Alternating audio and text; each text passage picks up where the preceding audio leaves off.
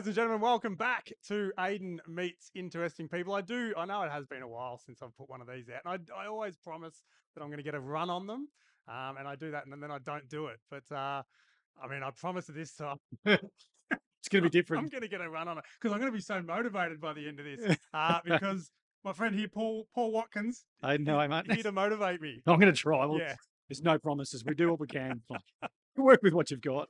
Ah, very good. Um, Paul, a lot of people, a lot of people around Warrnambool will know you, and I'm very reluctant to open the podcast with, uh, this is Paul Watkins, Yeah. the the uh, pharmacist slash Arctic explorer slash father slash guest, uh, you know, speaker Yep. slash TED talker, because I know how much you hate titles. I do. I just, because I've done, I had that thing where people would ask you what you do and you haven't met them and they don't know you. And I, for a long time, I didn't know how to answer it. It's like, Yeah, what do you do? You know, what's your background? Oh, sit down. We'll talk about it. It's Yeah. going to take a while to go through it gonna be a bit all. Like, go. But the flip side is I can I find myself there, I can go in a room with different people and talk to them. Like stick me in a room with a bunch of doctors, I can talk to them. Yeah. Stick me in a room with a bunch of guys that run a warehouse, I can talk to them. Chippies, like just all Yeah. different ranges of people. I've got enough knowledge to have a semi-reasonable conversation, hold my own for a bit. So that's a good thing. excellent. All right, we'll try and avoid we'll avoid labels. Yeah. Uh, See how we go. podcaster, and uh, I'm also been showing myself as tech Yeah. no, know nothing as we've wrestled with the equipment, Yeah. as I do every podcast. Yeah. Um, I, also, every podcast, I Google my guests because I like to see. That can't be good. uh, I like to go to yeah. Uh, it says here that you're a member of the Charles Manson family. I didn't know that, but I, yeah, yeah. I have uh, actually been told that before. That's not true, but I, I was wondering how many speaking gigs you've probably lost because people are like, oh yeah, Oh, I've heard Google. of Paul Watkins. I'll Yeah, Google him. yeah, no. Right. Delete. Yeah. I have heard that before though. Uh-huh. Very good. Um, I've just finished your book. Thank you. So yeah, uh, Lost and Found. So I bought it. Not Yeah. I didn't find it in the Lost and Found. I, Good. I bought it. Paid money for it. Got the autographed copy. Two bucks at the op shop. No. They're not old enough to be the op shop. Oh, yeah, okay. Uh, that'd be disheartening, Yeah. wouldn't it? Yeah. Maybe- Well, maybe someone enjoyed it and they Yeah, said passed it on. than- Yeah. rather than set it on fire. I don't think I've made it there yet, so we're doing all right. Yeah. Um, so what I want to sort of chat with you about today, we'll get to what's in the book, but I really I, I want people to finish the podcast and and go and buy the book and Yep. read the story of the six six three three. Mhm. And um, I mean, there's plenty of spoiler alerts out there already, but Yeah. uh, this is a, an Arctic adventure. Why, why don't you just just give me the quick? Too long didn't read uh, of that six six Version? Yeah. Yeah. The race itself, well, I've done the race twice. So the race has been going for about 11 years now. And I went there in 2017 um, and attempted the race and got my butt handed to me like halfway through. Like 80% of people, like Yeah. Literally eighty percent. Eighty percent of people don't make it. Yeah, and Yeah. for, for you know, if there's five people on the start line, four of them aren't seeing the finish line, and like they- they've had years where no one finished at all, and that's happened on the regular. Like Yeah. not a soul made it to the finish line. Um, so that first attempt, yeah, got halfway. And having said that, there were 25 at the start line, and by the time I pulled the pin at halfway, there was only nine left anyway, Yes. and only five or six made it to the finish line that year anyway. I look back through race results. Yeah. Um, and there's times where people haven't even made nighttime. Yeah, Like, yeah, you, know, you, you head off at ten thirty on the Thursday or whatever. and Yeah. They're cooked by half past six at night. yeah, yeah, Um, I mean, I don't know the weather conditions on those particular years, but yeah. there's a lot of people out there who come in well prepared for this. Yeah, thing, absolutely. as you said, Yep. kicks your. Well, in the interim, so I did attempt at 2017 was back in 2019. Mm, in 2018, um, in the first day or the morning of the second day, getting up and over Wrights Pass, the weather was so bad that like the the front runners had got through it, and there was this middle block of racers who were stuck in that weather, Yeah. and the race organisers made the call to us to go. We're we're DNFing a lot of you. You're all okay. Like you're capable of continuing. The Yeah. weather is so bad and so dangerous. We're just pulling you out. You're just out. It's over. I'm sorry. oh, the but- race did not continue. Yeah, so the guys who got through the weather continued, and the guys who were Ah. right behind it continued. But Yeah. that middle block that got caught in it, they're just like, "S- we just have to pull you out. There's Yeah. no choice here. And I was chatting to one of the guys because he came back in 2019, and he said the car pulled up, and he said the wind was so heavy that even he, and he was a big boy, attached to his sled, he said. I was literally lifted up, me and the sled, just airborne into the snowbank. Like the wind just Wow. picked him up and just slammed him off the road. And he's like, "Yeah, you can pull me out. We're good. Let's go. Get me out of here." So you can be really well prepared and do all the right things. Yeah. And the environment says, "Cool story, no." Off you go. So it's it's a whole bundle of things that can go wrong that have nothing to do with you, and then there's a whole bundle of things that can go wrong that entirely are on your head. But Yeah. No, I mean, I guess the organisers at that point are thinking either someone's going to get, someone's going to die because, and and yeah, we can't realistically get out there and get them. no, no, that's an issue too. Of like, how do we rescue these guys if we have to get out there? And they, these guys are in, you know, the, the ubiquitous big black Suburbans and stuff to get Yes. out there, and even they were struggling. Like it was just you, they were hiding behind the car to wait for a gust to get in the car, and Yeah. it was um, it got pretty brutal. So. brutal. Well, you lucky you dodged a bullet. I dodged. I picked the right year. Like I went back the next year, and the weather was relatively calm. So I'm Yes. like, it just just pick the gap. I'll take it. I don't care. I'll take it. I did learn in your book a couple of new words. One of them was the katabatic. Yeah. Katabatic winds. Katabatic winds. that up. Yep. Uh, winds that come down the hill Yep. off the mountain and, and smash you. Yep. And they're Straight out of the North Pole. freezing. Yeah. Yeah, they're rough. And I, I copped a bit of that in 2017, and I remember it because I remember thinking, well, I. I was actually happy about it because I felt like I got the full experience now. Like if you went and it was sunny and it never was windy, you'd kind of feel ripped. But I went there and got absolutely demolished on the second day and went, well, this is what I paid for. Like full ticket, thank you. You know, I got what I asked for. All right. So the race begins in a place called Eagle, Eagle Plains. Eagle Plains. Yeah, Um, which is a long way from anywhere. from anywhere at all. From like it's anywhere. out of out of space, out of time. Like Yeah. it's if you've ever watched Ice Road Truckers, it's it's one of the stops on the Dempster Highway, the Ice Road Truckers. Right. Um, and I remember when we got there the first time, like the the seasoned race veterans are like, even if we get there at 10 a.m., order dinner. Because the lady at reception is also the cleaner, she's the cook, she's Right. the wait. Like there's two people running the joint, they do everything. One so if you if you order dinner six or seven hours in advance, should turn up on time. Like, don't be the last guy ordering dinner at seven o'clock because you're not getting that that day. right? Okay. so with a with- a, an unknown dinner in your belly, Yeah. you then basically head north for Yep. 614 kilometers kilometres. if you can do it. Yeah. yeah. Um, and half of it, you I mean, you it's you're on the plains for a while, yeah, and then you hit the ice road. Yep. Now that in, that reads as Mm. the river froze. Yep. So great, now we can drive on it. And that is exactly correct. So we sp- we spend basically 200 k, 180 k's on the road. So you're on like literally on the road. Watch out for trucks. Like there might be Yeah. two trucks Like a day. bitumen road. Nah, just like a packed gravel, Okay. and it's what they call a burn. So the the road's here. And the snow level looks equal, but if you step off the road onto the snow, it Ah. actually goes down like you're out of there. So stay on the road. Right. Um, then you get onto the Peel River, and it is literally a frozen river, and the locals literally plough a line through Mm. the centre of the river, a um, couple of cars wide, like fairly wide, Yeah.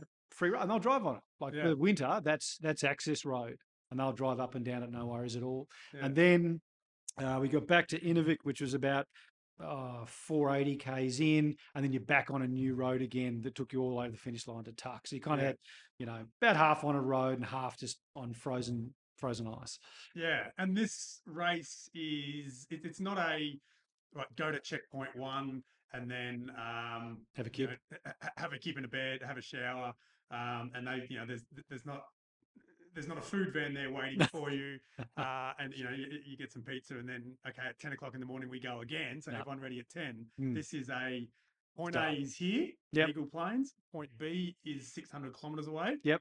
See you when you get there. Pretty much. al- yeah, almost. Yeah. Sorry, there are checkpoints, but the checkpoints where you're on your way. They Yeah, just- exactly. There's no time off. There's like the clock starts now and it stops when you either Yeah. run out of land, run out of time, or run out of will. Whatever happens first, that's when You it eat when you eat, sleep when you sleep, Yeah, that's it. You're fully stop when you stop. You're autonomous. It's up to you what you want to do, when you want to do it, how you want to do all that kind of stuff. Checkpoints, I said we'll give you hot water if we can get the, the stoves on, Yeah. uh, and we'll give you shelter from the wind. And sometimes it's a trailer, sometimes it's a school hall or a community hall. Yeah. because the communities up there are amazing. They're really fascinating. Um, and as a side note, I, I love the fact that during the COVID time, um, so last year or the year before, no, last year I think, the organisers spoke to the communities up there because they're, they're Inuit communities and said, "Look, are you happy for us to come and run the race again?" Yeah. And the community said, "Look, we're not in lockdown. Like it's we're open, but we would appreciate it if you didn't, out of respect for we don't want people coming through the community. We're trying to Yeah. do what we can." And the race organizer said, cool, we're not going to do it. We will respect the communities. We're not going to come up. And they ran an alternate version of the race that didn't go into those small communities out of respect. And I think that Yeah, was sure. great. And it's one Mm. of the reasons I think they have a good relationship. So when you do come into those communities, people are magic. Like part of the race rules is you're not allowed to accept help. Like, Yeah. you know, people can't give you a lift or clothing or food or anything. But right. whenever so if a some- local drives past and goes like, "Here, you want some food?" yeah, you got a lift or "You want gotta say something? no." Yeah, you got to say no technically. So, I mean, they said, you know, if you, I know there have been years where people have frozen and they've knocked on a door thinking it was the checkpoint Ah, and it was someone's home, and then invited them in, given them a meal, warmed them up, yeah. and then the guys have headed out again and got to the next checkpoint. They're like, "What were you doing? Like that was some person's house. Sorry, we're full. We Yeah, can't. yeah, yeah. We're, we're not eating. We can't eat." So, um, but whenever anyone passed passes, they're always. You okay? Do you need anything? Do you want something to eat? Yeah. everything all right? Like they're always so amazing. So yeah, it was nice to see that interaction with the I. I thought the, the locals because you did have a couple in, in the book, sort of Mm. very short interactions, and Mm. but they must think you're absolutely nuts walking up and down those roads. I think they find like it they live there. Yeah, they find it obviously. fascinating. Like, Yeah. you know, I, I remember the last, the second last day. So I was heading out of Inuvik up to Tuk. So I'm in that last stint now. Um, and just got on that new highway to get up there. And this this pickup truck drove past and he pulled over and he was he was like this caricature out of a western, like this old bloke. He's like, What are you doing, mate? Like, um, I'm going to Tuk. And he, said, If it's blowing, I wouldn't be going. And then he just cracked himself up and drove off. I'm like, oh God, what am I doing? You know. So they're they're, they're interesting. You meet interesting people out there because they're they're just hard. Like they live out there for either because by choice or because Yeah. they have no alternative, but they're Right. living out there and it's you're right, it's it's not, you know, Yeah. Sunny and beach weather. Like Interest it- rates are going up, man. I might have to live out there it's too. it's hard living out there, man. Yeah, yeah. It's it's a different world. what do they do out there? What's it like? I don't know. I think a lot of them work in the oil and gas industry because there's Ah, a fair yeah. bit of that up there. Yeah. Um, I, I'm not totally kind of an expert on this, but I believe the Canadian government give them some kind of payment to live up there. If that makes sense. Yeah. Whether that's because we want population up there or they're just moving Indigenous communities, I don't know. But yeah. I think there is some financial incentive for them to live in those areas. So, Yeah, because like um, like I Google Maps a bit of the, the the route that you go on, and and like some of these towns are quite. I mean, Mm. nine hundred people or something in in Yep. Alone, isn't there? Like yeah, yeah, they're quite. Yeah, that's a sizable. yeah, Community. yeah. It is. It's not six people. our, you know? our checkpoint there or the finish line is the, the school hall, like it's the actual school. And I Yeah. remember meeting the principal and I said, Oh, how many students have you got? She said, 400. Yeah. And I said, Only 1,200 people in town. And she said, It's not a lot to do here, mate. like, okay, Yes. fair point. What out? We'll take it. No worries. Uh, Ah, very good. So you, you, you, yeah, you went, you went in in 2017. Um, had some issues around day two, day three. I just four? learned. I just learned the hard way. Like, and like you said, the first night knocked out a third of the race. Like, it got Yeah. rough. It got real rough, real Yeah. quick. And rough, as in it did what it should do. Like, the weather was exactly what it always is. Like, it wasn't like we got caught in a hurricane or something. Like, No, it was just hard. just And we all went. Wow, you weren't kidding. Like, it wasn't advertising jargon on the on the leaflet. It's actually that hard. Like, you know, and I made I made some dumb mistakes. Like that first night, I camped in like the lowest possible point of the entire trail, Yes. which is where all the the like campground somewhere. yeah, the Rock River campground. And I'm like, I'm froze. I couldn't sleep. I wasted hours trying to get it all sorted out. And I was chatting to a guy afterwards who was also competing that year, and he's a SAS veteran. He's like, mate, did you look at the map? Like, that's the lowest point. That's where all the cold air goes and sits. Like, yeah. that is the deep freezer inside a deep freezer, Yeah. and you tried to sleep in that. The Like, Arctic version of Ballarat. yeah, I'm like, yeah, basically, I'm like, when you put it that way, yeah, that probably wasn't the smartest thing that I did the entire time I was there. So I just, I just made so many mistakes. Like, Cool, and they just they just build they build it's never one thing that takes you out you make a hundred small mistakes and then you add all those up and you're done Yeah. Yeah. Oh, Uh, I, ju- I just remembered why why I was GPSing and Google Mapsing things and figuring out the distance, but maybe some people uh, don't realize how far this is. Yep. So I've mapped this out. Uh, the walk Yep. that, you, that, that you did was Warrnambool to Geelong via the Great Ocean Road, so the long way. yep Then up to Melbourne. Yep. Then you've got to go across to Ballarat and then back down to Warrnambool again. Yeah, nice. That's 615 odd k's. It's a good trip. Yeah, Dragging a sled. dragging a sled. Yep. Yeah, which weighs approximately 22 kilos, give Yeah. or take. Yeah. yeah, yeah. just on the snow. Oh, wheels and then snow. You've Had wheels, yeah. They're detachable wheels, so you Yeah. could choose. Like once you hit the ice road, you could take them off because it would just scoot like slide along. I left mine on because I just couldn't be bothered taking them off. No, why would you? And they it rolled fine, and it's Yeah. like it's just it's a fail point because then if you've got to put them back on and you break something or you can't or you're too Yeah. stupid to do it, it ain't broke. Just leave it. Just go And just and yeah, and guys will take them on and take them off, but that's time. I'm like, yeah. just leave it. It's working fine. Don't don't risk it. Leave it. Yeah, very good. So there was a th- th- there's quite a good story, and as I say, I want people to go and, and read the book. But there's quite a good story about how you came back after 2017 Mm, and you sat down and you went, I, I can't. I'm not. Not okay. I'm not happy with that. I'm not. Yeah. So rather than look for another event, you Yeah. went. I'm going to go back to the same place. Yeah. But I'm going to do it better. Yeah. So you sat down and you sort of went through various bits and point pieces and Mm. um, hunted down a few people, I think, and got some advice, Yep. et cetera, et cetera. Um, and then, yeah, went back and and and won it in at the end. I think the scientist in me wanted to repeat it. the spoiler alert is, Is- is that- okay. already out there. If you're in Warrnambool, you haven't heard me Yeah. prattle on about it. You've, you've probably been under a rock or something. Yeah, but yeah, right. but I think it was the scientist in me going, I want to go back and repeat test. Like it's Yes. if if you I did the race in 2017, failed, came home and went and did something else and finished it, that would still be a missed. Like, could you have done it or not? Because even if you went and did something else and did fantastic, that race still beat you. It was like you've got to go back and you kind of got to answer it. And the, the question for me was, can I go the distance? I didn't care about where I finished. Just can I do it? Can Yeah. I physically, mentally, emotionally get to the finish line? Yeah. So the only way I was going to close that book was actually go and do that. And when I was prepping to go back in 2019, like my mum said, like how, like if you don't make it this time, like how how many times are we doing this? Like, like serious question, like yeah. how many times are you going to torture us and make us watch you go do this? Um, it was a good question. I said, look, if I went back in 2019 and I failed because of something was out of my control, like just weather, like we, you know, something, you know, the weather was horrific and they pulled everyone off the course or whatever, I think I'd have to go back. But I said, if I go there and everything's fine and I throw everything bar the kitchen sink at it and still can't do it, then we're Yeah. done. Like, could you do it? No. Question answered. No, like it yeah, was beyond you. I don't belong there. No, this is not right for me. Take Yeah. up take up knitting, whatever. Don't do it. So it was a case of going, I need to know the circumstances of what happens to know whether I'd go back and keep going until I either made it or quit and admitted that it was beyond me. Yeah. Thankfully, it wasn't. Thankfully not. Because then you're done, you don't have to go back. People, you going back? No. Why would No, I go yeah. back? Like, it was horrible. I don't know. do. I Oh, looked through the results. the Yeah. Dude's won it three times now. The, yeah, Timmy the the Romanian. Roma- Romanian fella. He's a he's a unit. He's an absolute unit. But Mm. he's that's his jam. He's very good at it. Yeah. Yeah. he won it and then came back again for the sole purpose of setting the course record. Ah, yes. so he was there with a very set purpose. I'm like, Yeah. Have at it, Go for it. yeah, Yeah. yeah, cool. If you could not turn up the ears on there, awesome. That'd be great. I'd really appreciate it. Um, this is this is one thing, and this could have been in the book, and maybe I skipped this page for whatever reason. I don't know. But you were very meticulous, and you had this card with you that said, "I'm going to be at this checkpoint at this time, and I'm going to be at the next checkpoint at Yep. that time because I'm going to spend 20 minutes here, Yep. not 40 minutes, or Yep. I'm not going to get an extra hour's keep. I'm spending 20 minutes, and I'm out the door." Yeah. So you you and and you know you very meticulously stuck to that plan for the most part As best I could. as best you could. Um, and but what, I, I don't know if this again. I don't know if I missed this in the book, but your your finishing time was uh, 195 hours. Yep. which is a Bit of a stint. it's a couple of working weeks. yes, it's a bit of work. yeah.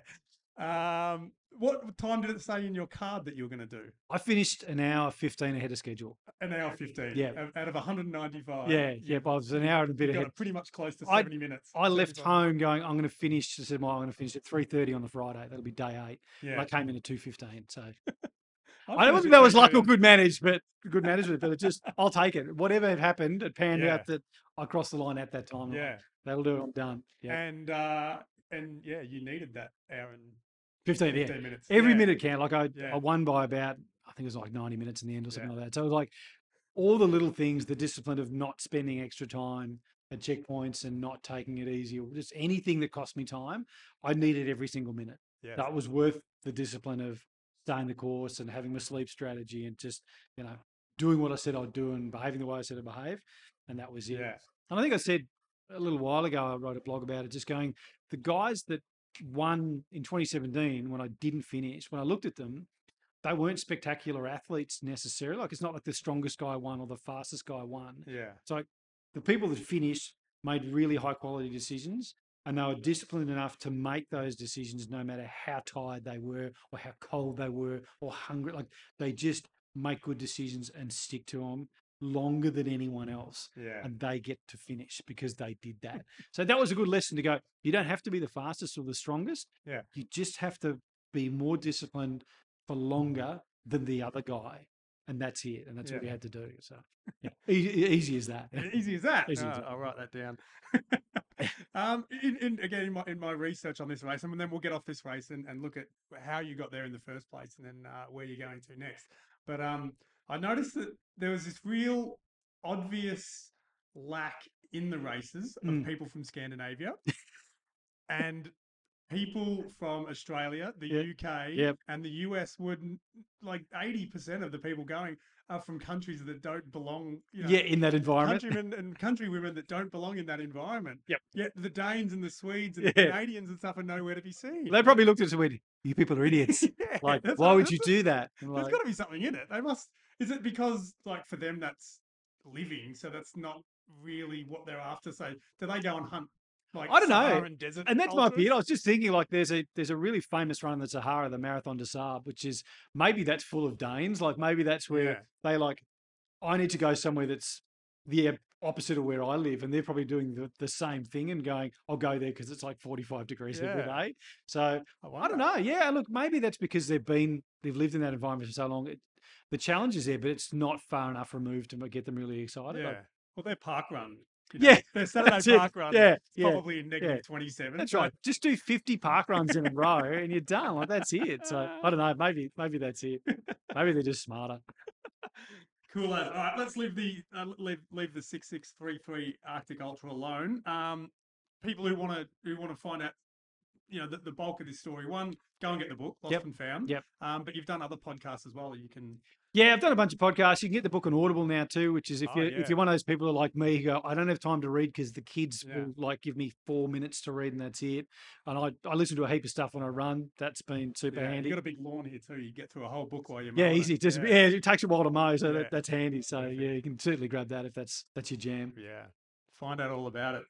Um, all right, let's have a have a quick quick chat about how you got where you are. This is not you didn't go from uh, sitting here in your house to going. No. I'm going to go to the Arctic and, and win this race. Um, you've been you, you've hiked and climbed on every continent. Yeah, I have. Yeah, Yeah. been fortunate enough to do all that kind of stuff. And none of this, I should say, none of this was a plan. Like often people think, like you look at the socials these days, and people think that oh, you did that because you had this grand plan and you, you know, you had an aspiration to do this. It's like no, no, I had No. none of that. I just, you know, I I got into running and stuff because I was rubbish at any other sport at school, and then I got out of it, then I got back into it because I was overworked and stressed and was sick of being unhealthy all the time and that led me to do a little mountain climb, like a little trek in Nepal, and that led to something else. And they just kind of layered upon layered upon. then you just find yourself doing ridiculous stuff.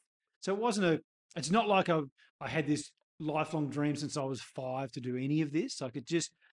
I've just opened doors and gone. I wonder what's over there, and then just allowed myself to go through it and see what it was. Go back to your parents and they go like, "Oh, Paul, he was Oh, always, he was always an adventurer, No, no, pulling that wagon around He- the backyard." Exactly. No, I was a kid in the book all the time. He just didn't go outside. They're Yeah. like, nah, he was never going to do any of that. Right. Um, it was more a case of I just wanted to go out and have experiences Mm. and just see what happened. So a lot of the climbs and treks and races I've done have been based on I want to go to that place and do that thing versus I ticks a box and it's, you know, a lifelong aspiration or whatever. It's like like going to the Antarctic to do an expedition. I'm like, that's ridiculous. I'd love to do that. Let's just Yeah. go do that. Like Yeah. I don't know if it's going to lead anywhere or it'll uh, What who did knows? you do down there? What did you do in the kind Arctic? of Vinson Massif, which is it's the highest peak on the Vinson Massif, okay. yeah. Um, it's in the Ellsworth Ranges, so V I N S O N, massive. Oh, so it's Mm. um, it's the highest peak there, and it's just the opportunity was there to do it. Like by that stage, I had enough of a resume that, that allowed you to go do it. Like I had to go Oh, with yeah. a guiding company and a professional guide and all that. But it was cool. Like, they fly you into the middle of nowhere. They dump you. Like there's no support. It's not like you got porters or Sherpas or anything. There's just yeah. there was a bunch of us and a lead guide, and we're like, they're going to fly us in and kick us out. and we'll call them when we're done. And if the Yeah. weather's good, they'll come pick you up. And it was one of those weird things. They're like, have an open-ended ticket to come home because you might do the expedition in a couple of weeks, but they can't fly in to pick you up unless the weather is good at takeoff and landing. Yeah. So you you just sit there until the weather's the right conditions for them to come and get you. Like the record's a month. Like they just sat there and just they're coming today. Yeah. Nah. With whatever food you had left. Yeah, you just yeah, you get to a base camp Ah, yeah. with um, ALE Anta- Antarctic Logistics and Expeditions. They kind of help you out if you get stuck. Um, but a lot of it was just like, I'm going and we'll be back when we're back, and that's about it. And look, we were lucky. We hot footed it, like we summited. We're coming back down and got word that the weather window was there, but it wasn't going to be there for long. And we just bolted it, got back, had a couple of hours, plane. literally got Yeah. got on the plane, flew back to South America, like had enough time to get a shower, get a cab to the airport, and literally just got on my flight to get home. Like Yeah. Any any mistake along the way, and I was not getting home. So it just it was funny. I got on the flight. The flight from Santiago to Auckland's like 14 hours. And I got on the flight, you know, there's a lady next to me, and like I literally expedition, flight out of Antarctica, South America, shower, airport, into the plane, bang, Yeah. sleep. And I woke up. I'm like, "Oh, okay. And the lady next to me, she's like, What did you take? Like, what do you mean? She's like, We're landing like 14 hours. You haven't moved. You haven't like nothing. Like put a towel over your head or like- something like, oh, he's dead. He's gone. I can't move. Like, but she said, like, you literally fell asleep as we took off, and we're landing now. And I'm like, yeah. yeah, I was a little tired. Yes. Bit weary. She's busted to go to the toilet. Yeah, Yeah. and I'm just being really annoyed. I think she, they could have thrown me out the plane. I wouldn't have known. But anyway. So yeah, I've really I've done a lot of weird stuff, but Yeah. it is more about just exploring opportunities and wanting to do a thing because I wanted to do the thing, not because it had an accolade.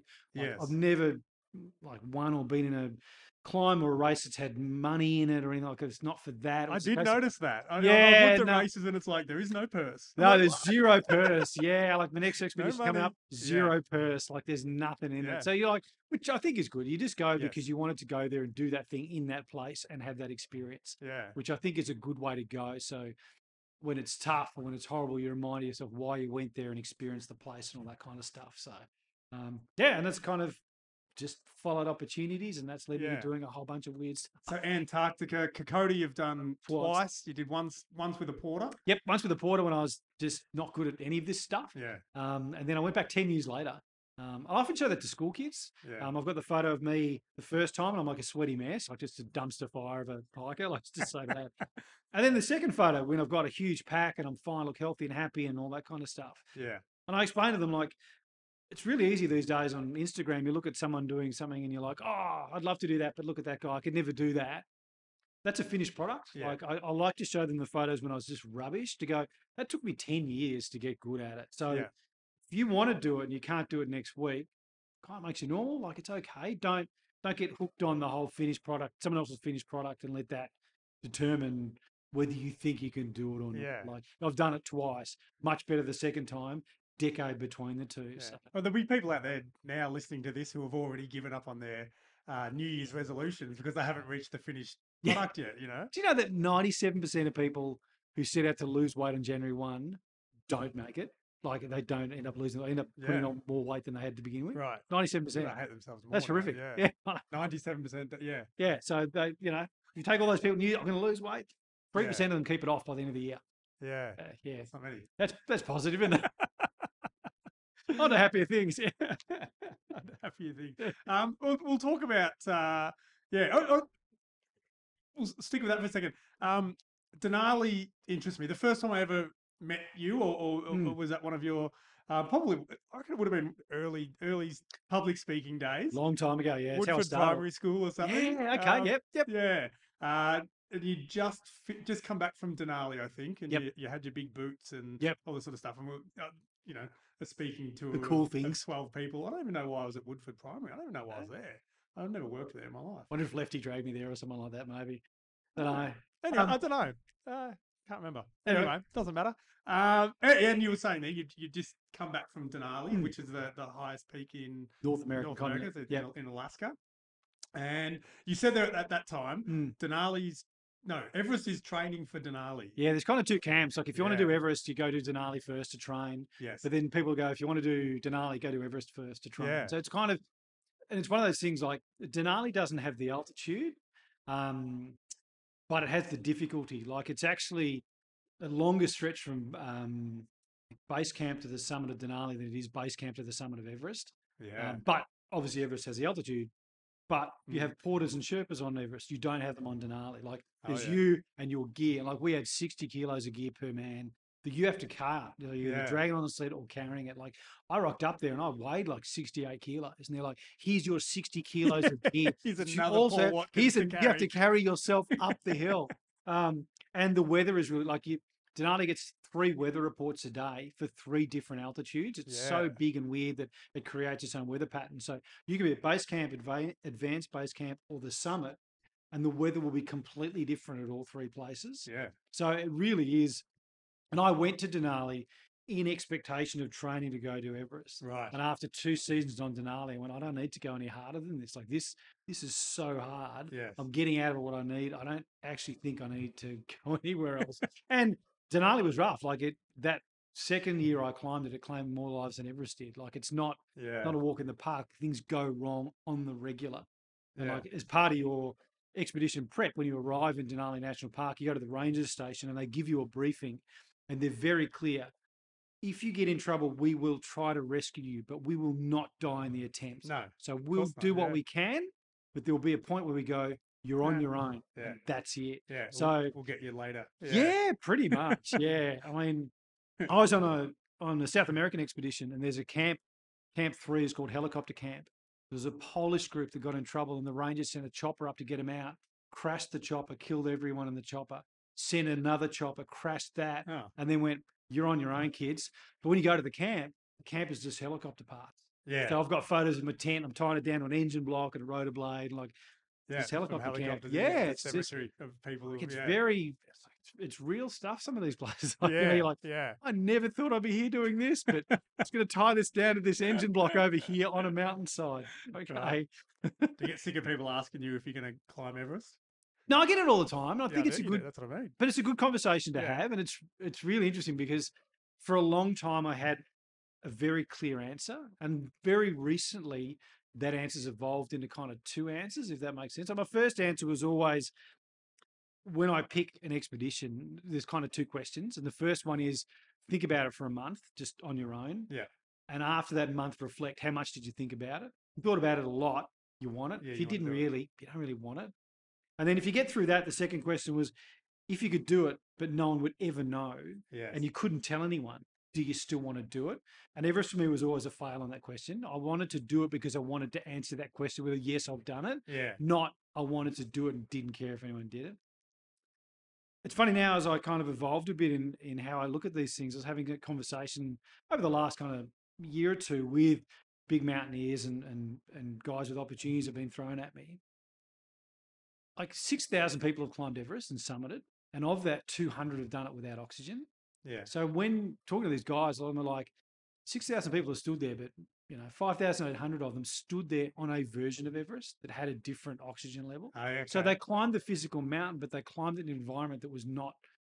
Like, did you climb it or not? Like the idea is Ah, that if you're climbing it, you climb it as it is. Like it's a real purist view. Like some people say you should climb it no oxygen, no porters, no Sherpas. You know, go from sea level in, in Bay of Bengal and you know, go the whole way. But Yeah. but I I really started to understand the whole concept of if you're going to do it, you do it without oxygen because then you're climbing the true Yes. version of it. Okay. And I also know that I'm not capable of that. Like right. that's there's a, there's a degree of people who could climb Everest, and then the degree of people who can do it without oxygen is like this minute fraction.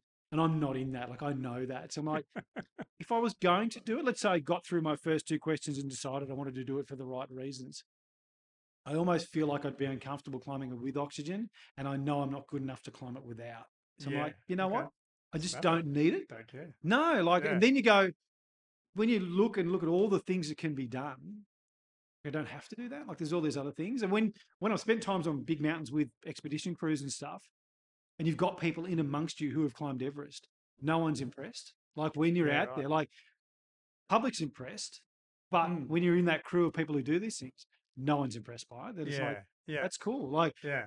guides are thing, impressive. Like they're like, yeah, I've climbed it eight times and taken people up and done rescues. Okay, you're impressive. Yeah, But for a lot of other people in that community, it's a thing that's good, but no one's like, oh my god, you're amazing. It's like, no, it's cool. Yeah, And I, I think probably in the general public, the reason it's so highly esteemed is because it's it's that easily easily recognizable trivia question of what's the highest mountain. Yeah. That one. Yep. What's the longest overland ultra marathon? Yeah, know. no, and then that's it. It's Is like it's more impressive. it's got a tag attached to Yeah. it. So to be able to, there's a lot of kudos in being able to say, I did it because Yeah. you can answer that question and write a book about it and you Yeah. know, get work off it or Put it on whatever. Instagram. Yeah, but like the money that's involved, the risks that's involved, and the time and sacrifices that's involved, it's got to be worth it. And there's no guarantee. Like you can, people mortgage their house to go do it, Yeah. and there's still a reasonable fail rate. Like the chances of you getting there is still not great. So I don't know. I just just No, don't need it that much. Scrap it. There are other things to do that I want to do. Ah, very good. Um, I, yeah, I, I really, I really like those sort of the two, the two points of am I going to do this? Do Mm. I want to do it? Um, and I, I think about that a little bit. And in, in, in the case of say like running a marathon, and I'm not not a, a- I don't do a lot of running. I actually Mm. quite hate it. Um, I like once I've built. I hate building up to the to the distances, and then my legs don't let me do it. I get I get calf uh, um, calf problems and, and blah blah blah. But people say like because I, I sort of PE teacher, Yeah. relatively fit. Oh, have you ever done a marathon? And, Yeah. and uh, I've thought about it. This year I turned 42, and I thought 42 in 42. Um, It's got a ring to it, doesn't it? yeah, yeah. But then I I realized that I don't really want to run a marathon because I started thinking, well, it's 42.2, so that buys me two extra months where I don't have to train. Extra time. Extra time.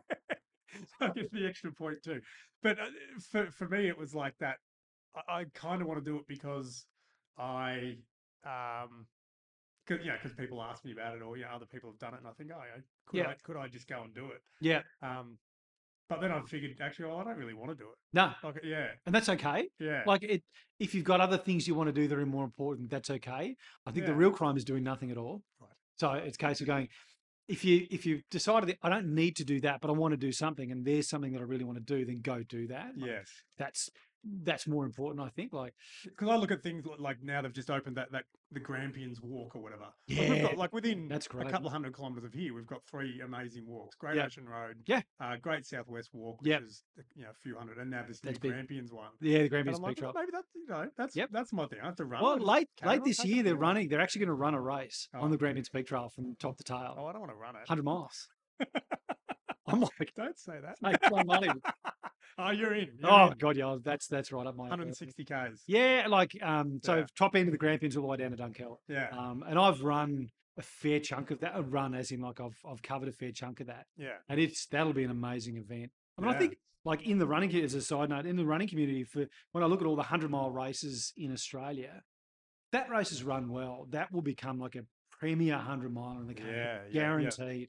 Um, and I know the company that run it, and they do a magnificent job. And I think for this area of the, Victoria, that could be magnificent. That could Ah, be a really big deal because I think they could, if it's run well, it'll probably become one of the best runs in the country. yeah. So I think I'm really excited highly about it just from a local thing of going, it's like it's just over there, like it's in our backyard. Isn't that great to get put on the map for something as ridiculous as that? You're going to be like one of those, you know, the paid marathon runners that turn up and you know, you get front posse and like Paul Oh, Watkins God, no- running no and way, I, I've seen the guys that are going to run this thing, like the Yeah. guys that went out and and, and recce the route, and like if I turn up there, they're going to not care one whit because they're going to take off and they will never You'll see never me see again. again, yeah. No, because they are just freaks of nature. so- Yeah. And it's funny, just you saying about not wanting to run as much. I should clarify: people who train a lot like me are generally far less motivated to do it than you think. Like right. Okay. I don't get up every day going, "Oh, I'm going to train today." Most days I'm like, everything Yeah. hurts and I'm really tired, And and, I don't want to do it. And I'm, yeah, yeah. There's an expectation, like, yeah.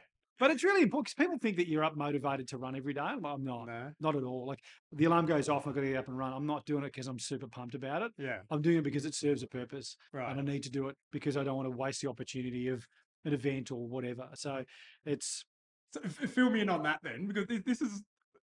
I don't want to turn this into an Aiden Nicholson self help therapy session. Um, but the, the one thing I yeah, but while we're here, the one thing I do I, I struggle with, I can do everything Mm. fitness wise after I put my shoes on. yeah, yeah, See- my, then I can go and I'll, I'll work out for hours. Yeah. I can do that. it's the getting the What I can't do is get the shoes on. is put my feet on the floor and put my Yeah. shoes on. What I do, and look, I've used this a lot. Yes, here we go. Right. it really is. I will wake up and the, the negotiation starts Yeah. about do we want to do, "Oh, maybe we'll do tonight, maybe we'll do this, maybe we'll do that. I've trained myself to go, while you're negotiating, get dressed. Like, even if you haven't agreed that you're going to do it yet, Yeah. get dressed anyway, while you're in your head going, we could do double tonight, or maybe, we- oh, pretty tired, that Yeah. hurts a bit, whatever. While you're having that discussion, get dressed. Because once you're dressed, you're like, we're doing well go. Like, you're right, you got the gear on. And I guarantee you, if you get up and can put your shorts on and put your shoes on, Yeah. you'll go. Yeah. Because then you're like, right out, ah, and you'll go. So the key is do whatever you need to do to get the gear on. And I, I will literally be negotiating in my own head right up until I'm tying my shoes up. And I still haven't agreed that we're going to go. Uh, And then you tie your shoes up and went, right out, come on, let's go. And then you go. yeah. So it really is. That's it's- nice to hear. We have a lot of does. I- similarities. I don't, I don't bounce out of bed pumped. Like it's like, okay, I it's I got believe you do. it's gonna, yeah, what's the not? And I'm Yeah. talking to people who do a lot of this stuff. Most of them aren't like just. Well, they're like, no, it's it's it's part of my identity of what I do. Yeah. It's part of the purpose. I haven't like it's part of. You know, I don't want to go on this race or expedition and waste it. Like you've almost got a responsibility to turn up on the start line, ready to not blow it. And Yeah. also, part of me, I enjoy the like the training, the whole process of getting to the start line. It's almost like anything after the start line is gravy. That's that's when you get to show what you've done for the last twelve months. right. The payoff. Yeah, the pay. Now you get to go have the experience, but you had to earn the right to get on the start line first. Yeah. Now, if you've earned that right, now you can actually go out and really be part of the experience versus standing there going, "Oh, I should have done more. should have done this. Should have done that. here." Oh, I really should have like." And it really was a mindset thing for me. Um, just going back to the six six three three for a moment. When I got to Yeah. the start line in 2019, I knew that in the training 10, 12 months before that, I had not missed a single meter. Like I, I did every single squat, every single kilometer I said I would. Like I did not miss a single push up. Like Yeah. if I was doing squats and I thought one was a bit shy on depth, I'd do an extra one. Like I just stood in that line and went, I did not miss a single thing. So then you didn't worry. You're just like, I'm, I'm as good as I'm going to get, Yeah. so I can forget about all of that. And I can just be present now and actually go have the experience versus going, oh, this is all going to go wrong. I should have done more. Should have should have worked harder. Or too late, bro. We're here. Yeah. So There's probably any any line of a marathon of Mm. you've probably got 50% of the people, I don't know, maybe 20% of the people who are like, I've done enough for this, I'm ready to go. Yep. And 80% going, Yep, oh. yep. and sometimes you can get away with it, but like when when you're on expedition or big race like that, there's no line. You can't really do that. You can't phone it in. Like if you're, I often say people, look, if you can run a half marathon, you can run a marathon. Like you'll you'll get hmm. that done. That's okay. It'll just be a degree to which you get it done. Like you'll you you may run it less happy than you want to do, but right. you can do it. A little bit But when you're on you. getting into bigger stuff, like the degree of preparation and necessity for that gets higher and higher. Like I've been mm-hmm. on expeditions, like that Antarctic expedition. I remember we were getting ready to go for a summit bid, so we're paying clients. So Yeah. if the lead guide, like his job, Mike, he's amazing. His job is to make sure that we don't die and we all have a good. Like he said to us very clearly, my job is not to get you to the summit. My job is to get you home in one piece. And if we summit, that's a bonus. And he'd given us prep the night before, like, right, get up, guys, get this on, get that on. I want this in your bag, that in your bag, have this, have that, blah, blah, blah. I want you up at this time, ready to roll. And we'll get up and we're tied up because you're tied in a rope team. And he said to one of the guys, Where's this item? Oh, I didn't grab it. And he just tore strips off this bloke, like Yeah. absolutely destroyed him. And I'm like, that's a paying client. He's like, I don't care. Yeah. If he screws up, we're all in like Yeah. we can't- stop here. Like we're in the middle, literally at the bottom of the planet. No one's going to come and get us. So you do as you're told. Period. And Yeah. then- you realize, like, damn, he's real serious. Like he he- he doesn't care that you're a customer. He's like, my job is to get you home in one piece. Yeah. And so if that guy screws up, you could end up in kind of all kinds of drama because we're tied together. So so there was really a good learning experience to go. Yeah, this is we're not we're not kidding here. Like it's not a Yeah. game for these people. Like this is real serious stuff. is Yeah. Yeah, yeah. If you didn't bring that item, I told you to, you're putting other people at risk. So it, Yeah. it does get you into the zone of understanding the seriousness of the undertaking. Like it's not park run. Like, come on, man. Like, you need to you need to be not kidding here. All right, we- we've hit about forty-five minutes, so Oh, we've, okay. got, we've got maybe a Little 10 bit of room. ten or so to go. Um, I can talk. I should have. no, no, no, no, it's good. You know, to people don't have to listen to me. We've got through helping me. I've, I've, I've, Yeah. learned, I've learned what to do. We've ticked one thing off. Um, we'll have we'll, uh, chat about where we're going. Where we're going next. Yep. And when I mean we, I mean you. Not us. I'm going home. Yeah. I'm going to go for a run. Yeah. Uh, yeah, you, you've got some work to do this afternoon. I do. Um, you, you're doing a race called Lapland Arctic Ultra yes. in Sweden. Yes. Yeah. So this race came about. This is really new. Um, it's only been run once before. So with the 6633, there's kind of a sister race like um, the Yukon Arctic Ultra, which is run kind of in the same area, uh, lower down, so it doesn't get as far north, doesn't get in the Arctic Circle, but much earlier, like a month earlier. So it's or a couple of weeks earlier. So it's colder Oh, and it's a bit more remote. And the guy who runs that race, he's been running for a long time. He also has just started running this Lapland race. So similar kind of concept, but in Europe's last wilderness. So it's up in what they call Finnish Lapland. So it's way up the north end of Finland and Sweden. Um, and they ran it for the first time last year. And there's three categories: on foot, on ski, or fat bike. These are these, you know, fat tire Oh, yeah. push yeah. bikes. yeah. And you've kind of fit in your category and go for it. Um, and I had a couple of mates who I'd raced with in the Arctic who then went and did that race last year. I'm kind of watching them going, "Oh, that, that looks like my jam. Like it appears that I'm good at this stuff, like that, that cold, super long, technical, you know, those kind of things seem to be where I Yeah. excel. That apparent- battle between Yeah. mental and physical and and they're just yeah. a magical experience. I'm like that that kind of thing looks like my jam, and you know it ticks all the boxes. Super long, it's 503 kilometers, Arctic, super cold. Um, no one's ever heard of it. There's Yeah. no money, like Yeah. it's not famous, but it'll be amazing. So similar, same same but different. So it's still Arctic. It's 500 kilometers. It's slightly warmer.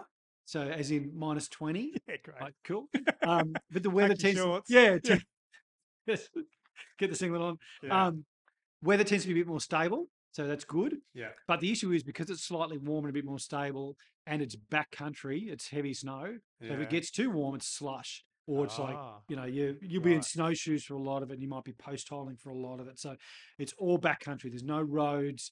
Um, you'll be crossing lakes and rivers and getting through forests and stuff, and it's really quite remote, like real wilderness. yeah. Um, and they said, look, the race organisers are great, but they're like, it's snowmobile access only. That's the only way we can get in and get out. So if you get in trouble, like we've got tracker devices and we, we stay in constant communication with them. Yeah. They're like, if you hit the button and go, something went wrong, they're like, that's cool. We don't rescue at night and we probably take a day to get to you. Yeah. So you need to be able to be self-sufficient long enough until we can get to you. Now, the like in in all honesty, the likelihood of something really bad happening is extremely low okay. if you you know be smart about what you're doing. Yeah. Um, so if you're sensible, you're going to be fine. But things happen. Like you can uh, you get a thing called overflow. So you might be on a, a river and it freezes, and then you get um, it thaws out. You get some water on top of that ice, and then you get a layer of snow on that, and that freezes a bit. So when you look at it, it looks like a solid frozen river. Right. But you put your foot on it, you go straight through, ah. and so you've now got wet feet. Or you might be wet legs, like you might be all the way up. You don't know. yeah. So like if that happens, well, you need to know what to do. Like get out, get dry. Have you got Okay. the right gear? Can you you know do all the things you need to do? So there's some risk, but you can mitigate that by knowing what you're doing and having the gear and doing the right things. So, um, but anyway, so Mm. yeah, I, I just looked at that one. That's exactly what I want to do. Similar thing. It's you know put you on the start line, go, see you at the finish line. There are checkpoints along the way, and they're generally these old trapper huts, like old hunters' cabins and stuff okay. just yeah. way out in the middle of like log cabins out in the middle of nowhere. And the race organisers like, look, if you get there before we do, just get in. Like, yeah. Make a fire or something, do whatever. If we get there before you, we'll try and warm up and we might be able to get you a meal, maybe. Yeah. We'll get you some hot water. Yeah. But otherwise, just get in, You're get yourself your sorted, and then Yeah. on your bike and away it goes. I like the idea of you, know, you getting there before the organisers even bother. Yeah, but it's like, well, I think they've got to watch these people over a long loop. They run Yeah. two two races at the same time, a 185k and a 503k. Yeah. And for 185 kilometers, we're all on the same loop. But then the 503 guys kind of head out into the Head wilderness again, again, and do a bit. loop in a totally different area. So Yeah. Um, I get it. So like if those people string out, you can have a big stretch between like if you're trying to keep track of races between Warrnambool and Colac, like yeah. and it's hard to get from A to B. It's not unreasonable that you might have moved on from a checkpoint, or they the front runners might get to a checkpoint before they get there. So Yeah. but that's I'm not going there to see them. Like No. you know, I, if I get to the checkpoint, there's no one there. That how cool is that? You get yeah. this log cabin. Paul was here and just yeah, keep walking. Yeah. that's it. Just keep going. How long?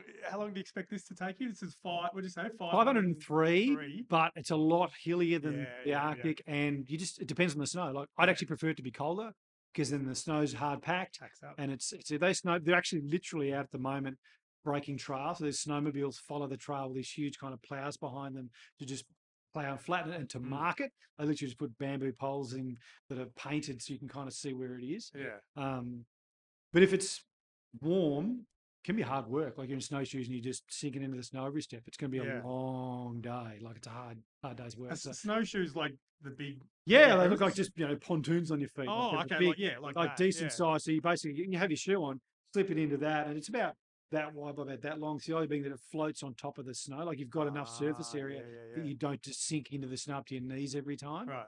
Made Um, of like hard plastic or something. Yeah, like an aluminium frame, and then they've got just a hard plastic, Mm. like um, Right. like the Eskimos used to make it out of wood, and then they'd have like a skin of like, a animal ten- put like across. tennis racket. Yeah, basically, like just strap a tennis racket in your shoe, that'll do it.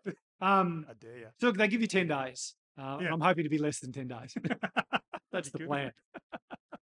Uh, uh, obviously, you're going to take a lot of um, a lot of things you learned in in the Arctic and then take them to here. Yep. You, you mentioned that the terrain is going to be very different. Yep. And potentially the uh, the temperature is going to be warmer, so therefore more better. difficult. Um, but obviously, you'd be you'd be sort of prepared for all of those things Yeah, I think so. other challenges that you expect that maybe you didn't come across in the I- or, or, or sorry even even i guess even things that you when you went back to the arctic the second time Yeah. and and and obviously did it a lot better Yeah. were there still things that you came home from and went I, I could still do that better i could do that better I think in terms of executing how I operate, I was quite happy. Like I don't, I haven't changed much around, you know, how I eat and what gear I take and all that kind of stuff. yeah Um, might review sleep strategy a little bit, just to- to be a bit more aware of kind of when you're really tired and when you're not. It's that real fine line of going. If you get enough sleep, you can actually go faster. Mm, But if you have too much sleep, it actually costs you because you've had too much time asleep. If that makes sense. right okay If you have too little sleep, you're on your feet for longer, but you're slower because you're too tired. So you got to find that sweet spot where you get enough sleep that you can maintain the right pace, but not too much, but not too little. So that and that really is a day by day thing of what was the terrain like, how much food you get in, how you're feeling, yeah all that kind of stuff. So part of that is just you got to play that game as it as it happens to kind of see how that operates.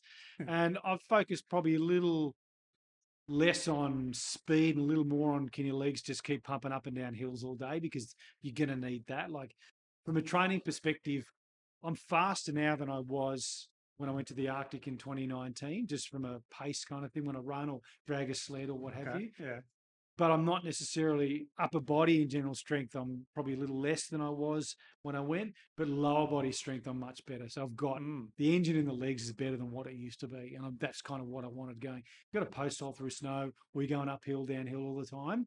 yeah You don't, again, it's not not the post hole through snow So if you're in snow and you, you put your foot in it and your foot sinks down to your, ah yeah it's like you dug a hole for a Ah, post. yes, and you put a- but then you've got to lift your foot all the way up and then put another hole in and then Yeah. do it again. And it gets like it's called breaking trail going up mountains. Like it's really hard yards. yeah Um, breaking trailers in like you're the first person you're the guy because then there. everyone follows your footsteps because you've already packed pack, it. Yeah. um, so yeah, so it was more a case again. Again, it's not going to be the the strongest or the fastest person who's going to get to the finish line. It's Yeah. more like, are you able to keep the engine running at the right revs for long enough that you can kind of maintain a pace to get the job done, but have time to sleep and eat and, and do all the things you need to do. yeah We will find out.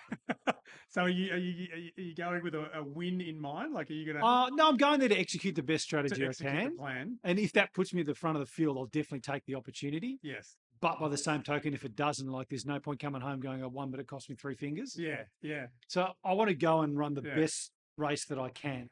And hopefully that puts me at the front of the field. But the best race that I can is the best race that I can. And if that puts me dead last, but I finish and cross the line going, tanks empty, like did absolutely Yeah. the best I can, I'll be happy with that. But I'll definitely go and just go, let's let's do the best we can and see where that gets us. Yeah. Um, it's a very small field. They had 60 people the first year they ran it last year. But between then and now, like, you know, Russia invaded. Inflation's gone through the roof. Yeah. Europe's a little crazy. We're racing like literally one country from the Russian border. So the numbers are much, so there's a couple of dozen people tops, I think, going. So it's going to be Oh, a much okay. very boutique small race because a lot of people are just like, yeah, I don't know whether I need to go there this time. You know, I just might wait a year and see what happens. You know, Ah, okay. like I, I signed up for the race and literally said to family and like I've signed up for it, but like they drop a nuke over there, we're not going. Like it's over. Like you know, nothing's happening. So there's for a long time I'd signed up, but wasn't really convinced that it would happen. Going, ah, just don't know. Like, you know, there were small numbers. Are the race guys still going to run it if it's small? And like, if the whole Ukraine thing blows up, then we're probably not going to go. So, and a few months ago, the race organisers contacted all of us and said, we will guarantee it'll run. Like, I promise you, we said it'll run, Yes. it'll run. So, know that. Um, but it will be small. So, we'll have a small crew, which means you'll get even less support. But it'll happen. Yeah, cool. I'm, I'm fine with that. That's okay. like, you don't get a lot anyway. But yeah, cool. At least we know it's definitely happening. So for a while there, I was training really hard for a race that may happen, yeah. but also might not. It is what it is. I just- I feel the difference between me and you. I'd be sitting there going, "Come on, email, come on, Come cancel on, it, cancel, come on, cancel, cancel, cancel it." cancel, Whereas I'm like, don't let me waste all this work, yeah, that's right. Yeah. Got all this gear. I'm training hard. Don't waste it. How it, training? th- This is in a couple of months, isn't it? Is it March? No, I leave in six weeks. Six weeks? Yeah. Yeah. so I leave on the 28th of Feb. Yeah. And race starts on the 5th of March. Yeah, So, yeah, yeah. not sounds like six weeks heaps of time. No, it'll go. A lot to do. Like it, it Yeah. it takes three or three days basically to get from Mel from you know from Warrnambool to where I need to be for the start line is, is a Mm. couple of days to get that job done. Yes. Um, and then you got a couple of days of prepping things over there. Then you start, and then literally, you know, away you go. So yeah. it'll it'll disappear quite quickly. Yeah, there's a lot to do between now and then, and general life, and you know all the other stuff you have to do, just day to day. General life. Uh, so we'll, we'll, we're going to get close to wrapping. We're 56 minutes. Right, we're- go. Yeah. So anyway, but Speed round. There's no rules on how long this can It's go. your for. We, we make the rules. Um, what what is a training week? This is we're on Monday. So Yeah. Let, us say Monday's day one. What's a training week uh, to get ready for this Lapland Arctic Ultra? It varies week to week, not as in I make it up week to week. Like I Yeah. look at it, like I've got a 12 week, um, 12 to 15 week running base that I look at in terms of what I want to do for for volume. So that sets me a guideline of okay, this week I need to get X Ks in the bag, and that will be made up of the following. Um, I think the best explanation for how I train with running or how you you know people think you should train with running is most of it should be easy, some of it should be hard, and every now and then try and find God. Okay. That's how it should be. So most of it easy, every now and then make it hard, and every now and then try and utterly destroy Okay. yourself. Most of it should be easy. I like yeah, that. most of it should be, which is great. Like, Okay. it's a fantastic thing. So for me, the kilometers will vary depending on what the goal is and where I'm at in that training cycle. Um, and then on top of that, we'll add some strength work. So a lot of that will be dragging a tire, dragging a sled, just to Yeah. get used to your body, used to being under that load and in that position, um, getting up and down Tower Hill, getting hill runs in, getting sprint work in, all the usual stuff. And strength work, which for me is normally swinging kettlebells around and that kind of stuff. So Yeah. which is cool. Like I can't take the kids running, but I can do a lot of strength work at home with the kids. And like if I'm doing step ups for you know forever, um, the Yeah. kids will have a play with that, and the kids will pick up kettlebells and run them around and stuff. So it's kind of nice for them to see that. Yeah. And like I'll jump on the treadmill some days, and you know someone will come out and have a chat, or we sit on the bike next to me and pedal away, and like Yeah. this.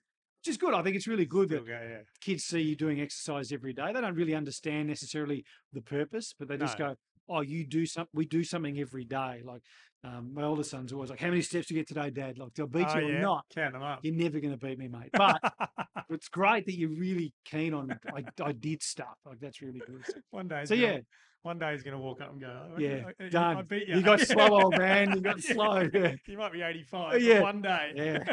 I'll make him work for it. Don't worry. So yeah, that's kind of what a week looks like. and- Yeah. and and and it varies. Like some days you have to accept that work happens, kids happen, life happens. You're like today it's going to be late or super early, Yeah. or I'm going to have to make that up on the weekend because whatever happened, and you've got to have some room to move there. So you just some of it has to be a little flexible in terms of how and when. Hundred percent. All right. So, how can people track your progress and how you're going? I actually, this is a, sort of a side note, but when you were doing the uh, six six three three, Yep. you were all obviously wearing GPSs and you could you could Dot check watch. it out. And I'd go and teach. and I'd be like, oh, Paul's still walking. And I'd run back to my laptop and I'd be like, oh, he's done yeah, this. And sometimes it didn't update. I'm like, Yeah. oh, he stopped. yeah. Why has he stopped? What are you "Oh, I know he's not at the checkpoint. Why you know? And, Uh, they don't update like it's not live live. Yeah, like yes. it depends on satellite and all that kind of stuff. yeah. Um, but these guys will they'll they have the dot tracker so people can dot watch. okay. Um, so when I get over there and get my number and all that kind of stuff, I'll put up um, you know, here's the link, Yeah. here's my number, and you can watch it. What's it- um, yeah. Which is kind of weird being out there at times knowing that everyone's watching. like by everyone I mean like, you know, my mum and like, you know, friends are watching and kind of Yeah. what you're doing. I can't remember. I don't because it wasn't. It wasn't like a dot on a map. I don't. Th- I think it was just checkpoint timings or something on. They the do 663. the six six three did both. Yeah, there was Oh, actually a link where you it? could find like they'd only just started that in 2019, I think. Whereas Right. these yeah. guys are really schmick. Like with the the Lapland trip, part of the application process was a Zoom interview with the race director in Germany, Yeah. and he was asking, and he said like.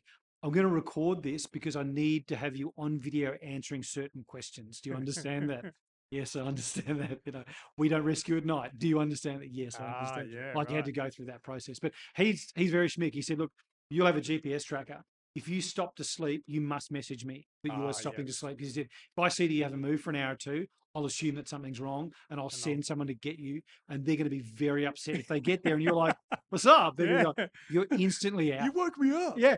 They're like, we'll pull you out of the race. You're Oh, instantly really? disqualified. Yeah Yeah. because we like for us because it's so remote if if we think you're in trouble we send someone and it might take them a day to get to you and they're not going to be happy about that so you're out so their their safety is quite full on um, and i think the gps coverage and phone coverage out there because it's sweden it's great so you'll actually get good coverage so Ah. um, i'll that's put the link up and it should be a pretty good So people can. watch. Yeah. So people will be able to find you on Uh, Instagram. Oh, you find me on Instagram under the Rogue Scholar, um, Scholar. or paulwatkins.com.au, um, or LinkedIn. I'm on LinkedIn a lot. If you're a LinkedIn person, Yeah. you can find me there as well. And I'll put up all the the trackers and that kind of stuff, um, so that you can follow this little dot on the map, and hopefully it just keeps moving. live and vicariously. It does all the things it should do. Yeah. And if there is good coverage out there, I am going to try and post some media while I'm out there if I can, yeah. just because uh, you know, if I'd, I'd love to document it, and just from the kids to keep be your brain entertained as yeah, well. because sometimes like you're on your own for a long time. Yeah, I gets a bit weird. So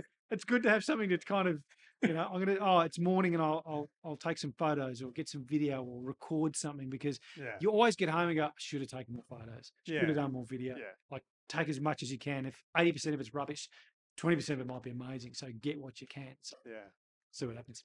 Cool. Well, I reckon that just about gets us to the end. Done. Um, all the best in uh, Thanks, mate. Sweden, man. It's going to be cool. I'll keep you posted. Yeah. we can catch up afterwards and yeah. Oh, we um, can we can do another one at the end. post race Post race interview. Yeah. wrap up. Yeah. See what happens. Awesome. Thank you. Cheers, mate. Bye.